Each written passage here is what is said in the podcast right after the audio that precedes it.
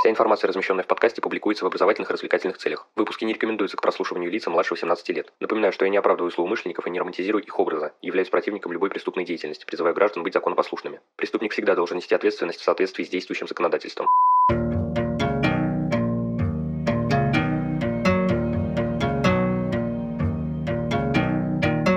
Всем привет, вы на канале Cream One, и сегодня мы продолжим говорить о методах запечатлевающей фотографии.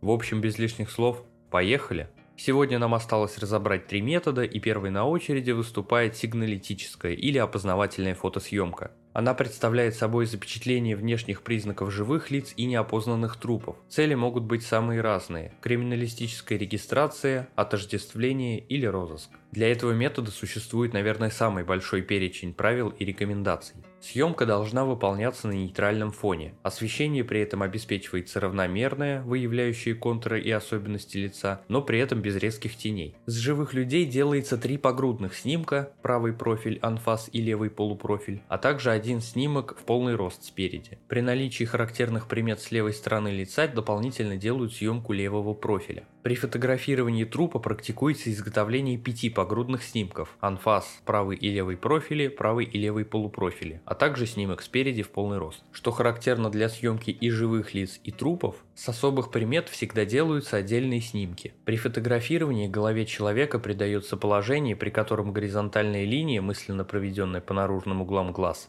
проходит через верхнюю треть ушных раковин. Лицо фотографируется без головного убора и очков. Волосы не должны закрывать лоб и ушные раковины. Исключением из этих правил являются случаи опознания. Тогда при необходимости делаются дополнительные снимки в головном уборе, очках или с распущенными волосами. Масштаб изображений при производстве погрудных снимков составляет 1 седьмую натуральной величины, в полный рост же 1 двадцатую. Для предупреждения аберраций не следует использовать для съемки широкоугольные и сверхширокоугольные объективы. Съемка трупа осуществляется, как правило, в морге. При необходимости производится его туалет, придается прижизненный вид. Если тело найдено обнаженным, нельзя его одевать, даже в обнаруженную рядом одежду. Труп просто накрывается простыней. Во избежание уничтожения или изменения идентификационных признаков сигналитические снимки никоим образом не ретушируются. Это категорически запрещено. Следующий рассматриваемый метод – это макросъемка. Она заключается в запечатлении объектов с увеличением до 20 крат. Объективы при этом используются как в стандартном своем виде, так и с различными аксессуарами, макронасадками или удлинительными кольцами, размещающимися между объективом и корпусом фотоаппарата. В большинстве случаев при использовании макросъемки дополнительно применяется метод измерительной фотографии, чтобы можно было судить о масштабе объекта. Макрофотографии используются для запечатления объектов малого размера. В процессе съемки их рекомендуется размещать как можно ближе к объективу фотоаппарата. Завершающим методом, все реже использующимся на практике является стереосъемка. Она применяется для запечатления объемных и пространственных характеристик объекта. Для получения изображений необходимо сделать два снимка с разных точек съемки, которые находятся в 60-65 мм друг от друга. Это среднее расстояние между центрами глаз человека. Произвести эту операцию можно тремя способами.